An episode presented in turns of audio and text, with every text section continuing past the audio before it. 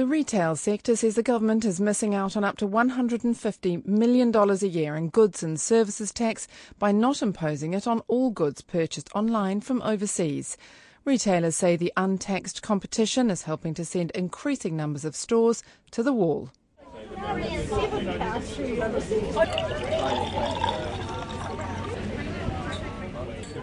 A launch at the central Wellington store Unity Books. It's the fourth book by the author Kate De Goldi launched at the independent and multi-award winning bookseller and is just one in a series of events throughout each year the 45-year-old Unity takes part in. Thank you, lovely De Goldi fans cluster around the author, the wine flows, there are speeches and accolades, the tills ring, a marketing and commercial success. But Unity, like many bookshops throughout the country, has a fight on its hands. A tidal wave of cheaper books purchased from overseas websites is crashing across the border and threatens to sweep away the domestic bookselling sector. But it's not just bookshops under threat. The viability of all retail high streets is potentially at risk.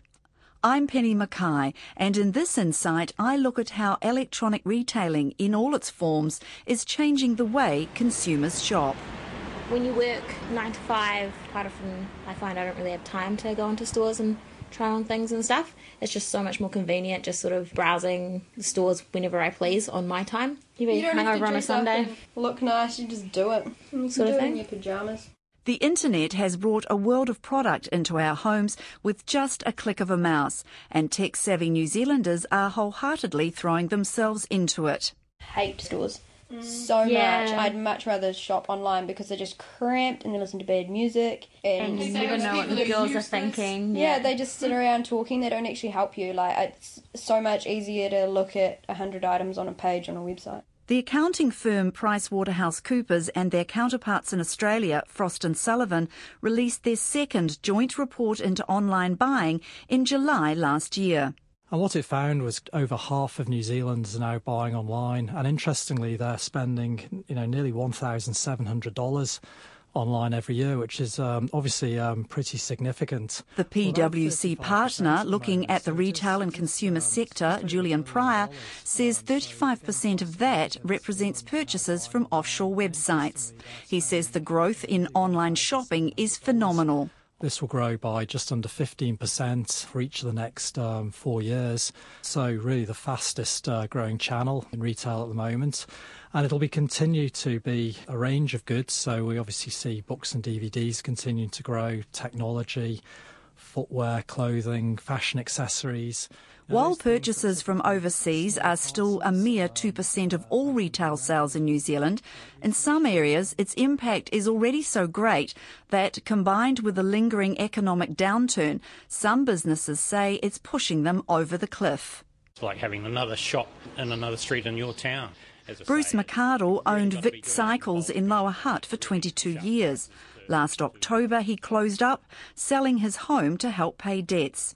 He says offshore websites were a significant contributor to the demise of his business. They probably were doing, you know, as much damage as another shop would do to your level of business. People would bring in parts to have fitted to their bikes that they'd purchased online from other sources rather than just buying it through our shop. They'll come in and they'll have a look, they'll find what they, they want, maybe get the right advice, and then, then go home and or, or just go around to the cafe and get on their smartphone and just find the best price they can in the end, sales have dropped about 20, 20 to 30 percent uh, from our peak in the mid 2000s. High street music stores disappeared as music became accessible directly from the internet. The co-owner of Unity Books, Tilly Lloyd, says some of the independent bookshops are managing to do okay and some are doing nerve-wrackingly badly. A good half of us actually have websites and do online selling and do the occasional tweet and keep our Facebook pages reasonably fresh. And, you know, we're doing all the neo capitalist things that you're meant to do to stay afloat. Um, and we have a good time with that, and it, you know, it's perfectly um, sensible to be part of it. But actually, the market demand is less than it was. That's the simple fact of the matter. No matter what you're doing, um, and how much promotion you're involved with, whether it's advertising in the local newspaper or doing radio reviews or just commenting in the media on an issue, the appetite on the street is reduced. And here is the problem. I can buy a copy of this bestseller at this high street store for $39.95. But here at home on my computer, I can get the same book from an overseas website for half that price. And the finger is being pointed at what some say are the unequal costs of doing business. Goods and services tax, $750. GST and other costs levied on one parcel of imports, but not the next. Airline freight surcharge, $64. War risk surcharge, $8.86. Goods entering New Zealand that have a value of less than $400 don't incur customs duty or goods and services tax, but products valued 400 and over attract a whole range of charges. Delivery cartage, $75. And I will announce the winner. The winner of the Pukeroa Oruawhata Holdings Retail Business Award is McLeod's Fraser Newman manages the 117 year old McLeod's booksellers in Rotorua. He says the award winning business has lost about a third of its income to offshore sales, and the government not collecting GST on all incoming books is making a tough financial environment even harder. No matter how much we cut our costs, we'll always be forced to be 15% more expensive because that's the tax in between. Overseas, no tax. Here, tax straight to the government. What we would like to have at least investigated would be having a 15% GST charge put on foreign transactions through credit the credit cards.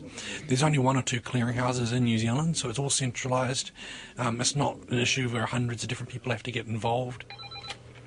Welcome to New Zealand Retailers Association. Speaking with Kathy. The chief executive of the Retailers Association, John Albertson, calls the government's decision not to collect GST legalised tax avoidance. If a government is going to take a position of taxing consumption, then they should tax all consumption. Um, you know, the fact that we're subsidising offshore retailers, which is basically what the government's doing, to the tune of probably at the moment somewhere around about 100 to 150 million dollars a year is the lost GST, uh, it is significant and growing at a rapid rate. At the moment, there's about, round numbers, about $3 billion worth of goods bought online, and about a billion of that's coming in from offshore. Carry the growth projections of 12% out to, say, 2020, you could be talking four or five billion dollars coming in from offshore. You do the numbers on that, and we're starting to talk really significant amounts of GST. The key to it, though, is how do we collect it efficiently? And that issue of how to collect GST on every item ordered electronically is at the heart of the debate. The Minister of Customs, Maurice Williamson, describes the government's problem. If somebody had a, a, a, quite a minor article, a thirty dollar something come through, and you were going to be collecting four dollars fifty of GST, the bureaucracy of having to follow through with that person, make sure they get the payment and account for it somehow, or, or even hold it at the airport, then make them come out to some collection point and pay their four dollars fifty and all of the transactional costs associated with it and the staffing and manpower associated with it. It could probably be a twenty or thirty dollar processing cost for a return of getting your four dollars fifty. He says the credit card idea also has its drawbacks. It's a particular issue that's being explored again about how we might have the overseas uh, retail outlets that charge the, the, the, GST. But remember, in another jurisdiction, they've got no obligation to do that for the government. They might just say, you know, wave their finger in the air and say, We're not doing this on your behalf, we're not a tax collector. But the minister says the government is always looking at ideas of what it can do. There are a lot of suggestions. I mean, we, have had a list of things that were suggested, and that was working with offshore retailers to get them to collect the GST or duty requiring financial intermediaries to collect the GST or duty online through the transaction. So, even have a transaction data file so that you can only buy going through a portal, and that intermediary clips the ticket and charges your card um, some sort of a self-assessment of the GST duty and getting people to to, to actually you know make the payment themselves. They're all good ideas in theory and dreadful ideas when it comes to the practice. Maurice Williamson says the world of e-commerce is changing so fast, so dramatically, the issue for retailers today could be completely different in another 12 months. Undeterred, Booksellers New Zealand wants to get evidence to pressure the government to act, as its chief executive Lincoln Gould explains. We've just set up a research project with Victoria University of Wellington with the help of the IRD to do two things. One, to see if we can quantify uh, the amount of retail business that's coming in by purchasing online, particularly books, but all retail. Secondly, to use that to inform us in our approaches to government about the fact that GST is not collected on imported retail goods. The government would love the GST, but they say it's a problem with collection. Yes, it appears to be. And with the Retailers Association, we've been working to try and identify an economic means of collecting that tax. But we, we feel that we also need to know how much is involved here. We feel that we'd probably get more action from them if we were able to demonstrate that it was a few hundred thousand dollars that they were missing out on. Booksellers New Zealand has also done a deal with a provider of e-readers that are to be sold in New Zealand's bookshops to try to fight the dominance of big overseas websites selling e-books direct. But the retail challenges faced by bricks and mortar outlets is ever growing. Hi and welcome to the Shopping Channel. I hope you are having a fantastic day. The 24 hour shopping channel launched in October last year. Its chief executive, Alistair Duff, says the rise in the popularity of e commerce meant the time was right. The channel itself is just the front window of a shop. The actual business is around e commerce and getting people to a store, and our e commerce platform is, is a store. So we want to compete when, think, when people are thinking about what they want to buy. We want them to come to the shopping channel, and really that's what the business is about because New Zealanders as, as they become time poor and they know what they want, it's really easy to go into an e-commerce platform, have it delivered to your door, you know, and that's actually the way we all consume now. Mr. Duff explains the shopping channel sometimes competes with high street retailers and sometimes works in concert with them. With the shopping channel, they're having a really good understanding of what that product can do. So they can buy immediately or some people still want the ability to touch and feel it. We found that actually that products that have been on the shopping channel, their sales have grown not only on the shopping channel but also in the other sales channels that they have, whether that be retail, their own website.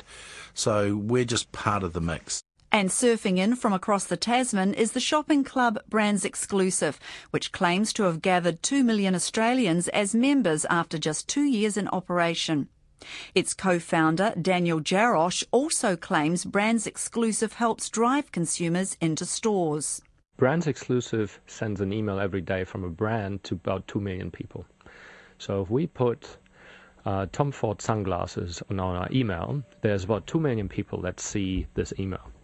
Of these 2 million people, there is a small percentage that actually buys the product. Let's say 5,000 people then buy the, the sunglasses.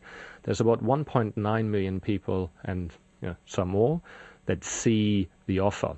So it is a huge marketing channel. And research has shown in France, in Germany, and Spain, and we have conducted the same research in Australia, that 62% of all members that miss out on a deal go into a store to buy the product. And as yet another sign of the increasing complexity of the retail market, Mr. Jarosz hopes the growth of brands exclusive in Australia will apply to New Zealand. The first year we've, we've grown something like 800%, and the second year was something like 600%. Um, then the third year we doubled the business again. So we know sort of what to expect, what kind of penetration we can look at and we estimate that about 10% of the population will be a member of Brands Exclusive in two years. John Albertson from the Retailers Association says how far online shopping can go is anyone's guess. Nobody believes for a moment that it's going to take over the world. People still love to go out and shop. There is still a social thing about it. There, as an activity, it, it will survive. It's a matter of how much is going to go into the online space. Now, my pick is that we we could end up at 15%. It could go higher. You know, I can't see it going much more than 20% of the market. But you know, who knows? I, you know, my crystal ball's no better than anybody else's. But Tilly Lloyd from Unity Books ponders if even a 20% stake in the market will be enough to gut the high street. Remember, even 10 years ago, what the central business district meant the hottest, latest, most expensive, right up there zeitgeist stuff, plus all the lawyers and banks and everything like that. But from a shopping point of view, the centre of town was where you got the best stuff. And as more and more independent shopkeepers find it harder and harder to keep their posse, they're going to gradually disappear. And so there's going to be a point, I think, where people are really going to have to say, well, they're going to have to wonder whether the street matters or not. Otherwise, they'll just end up with a string of bars. But maybe that's what people want. Certainly in Rotorua, shopping mall development, the global financial downturn and online offshore sales have combined to empty out the central business district, leaving it with more than 90 vacant shop sites. The Council's Group Manager of Economic and Regulatory Services, Mark Rawson, is in charge of a three year, $100,000 project to re energise the CBD, but perhaps significantly focusing on hospitality. We certainly are looking at it as a chance to create perhaps a more diverse environment um, than we may have had before, and definitely different to what a retail environment may have been 20 years ago, 10 years ago, and even five years ago. Where we see our CBD going is more of an entertainment zone that is related to servicing more of the recreational type uh, activity and or visitor activity, creating an alfresco dining environment and turning it into a total pedestrian eating environment that'll be covered uh, utilising geothermal for heat. The managing director of the Ruby Fashion Boutiques, Christine Sharma, says if the popularity of shopping with overseas websites grows, a high street devoid of innovation will emerge. They have an amazing choice online and that's great, but um, if they continue to only buy online, then those cute little independent stores that New Zealand has always been known for is going to gradually die out. And with that, we'll lose our individuality and our creativity.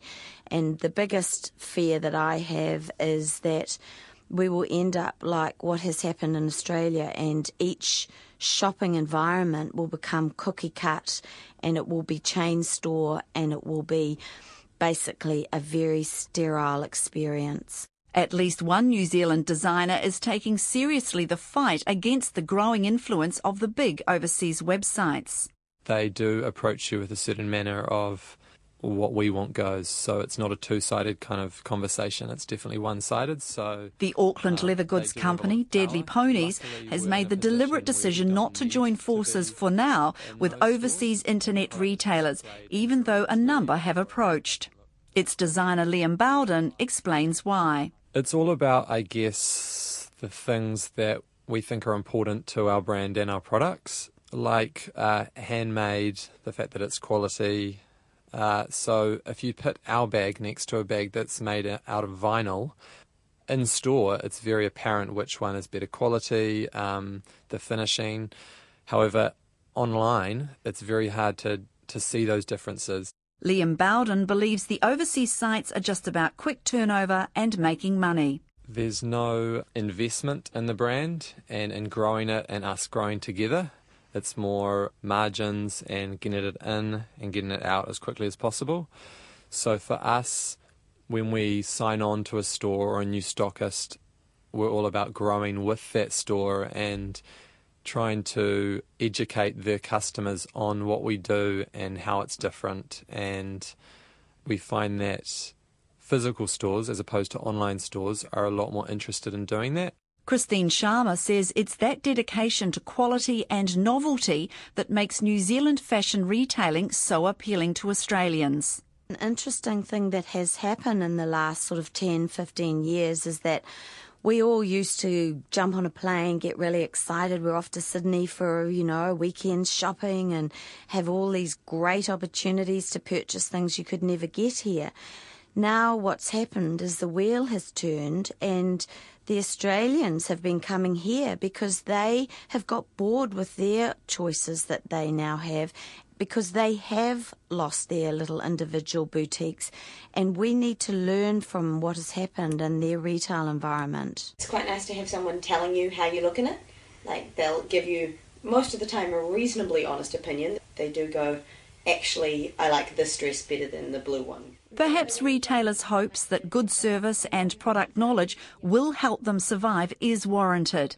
In Britain, where in some towns up to 30% of shop sites are empty, independent shops are making a small comeback.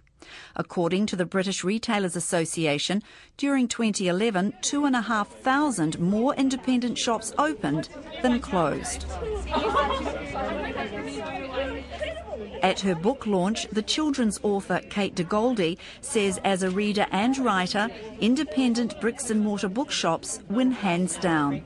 They know my tastes. They will do anything for me as a reader, and they're also deeply committed to um, New Zealand literature. And they hand sell books. You know, I know that the, the success of the 10 p.m. question was greatly due to the hand selling by independent booksellers. Bruce McCardle of Vic Cycles says his former customers may have saved by buying online, but will be worse off in other ways. What we offered on the, you can't get on the net. It was a seven day a week service. Get a puncher on a Sunday afternoon at two o'clock when you're out on, the, on your family bike ride, and we were there. You know, you could crawl in and we, we'd fix it on the spot, and you'd be on your way again. But um, we've gone, and the likes of our businesses and, and our business model won't be there anymore. Unable to compete on price and confident that a computer cannot yet tell a customer that a pair of jeans fits well, many stores are combining an online presence with an improved physical shopping experience. Even Wellington's grand old lady, Kirkcaldy and Staines, has jumped into e-tailing with the launch of its new website at Christmas.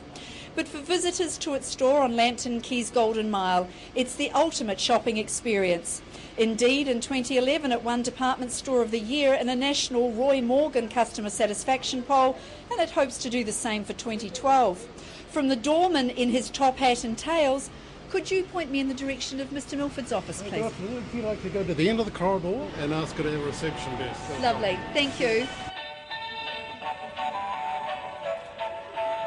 To the sparkling Christmas shop. Kirk's has been a destination for 150 years for those in need of retail therapy. And yet it too is struggling against the recession and the onslaught of overseas product. Kirk's managing director John Milford is in the midst of a cost cutting program. What we've got to do at Kirk's is get costs lined up, which means we've got to pay the right rent.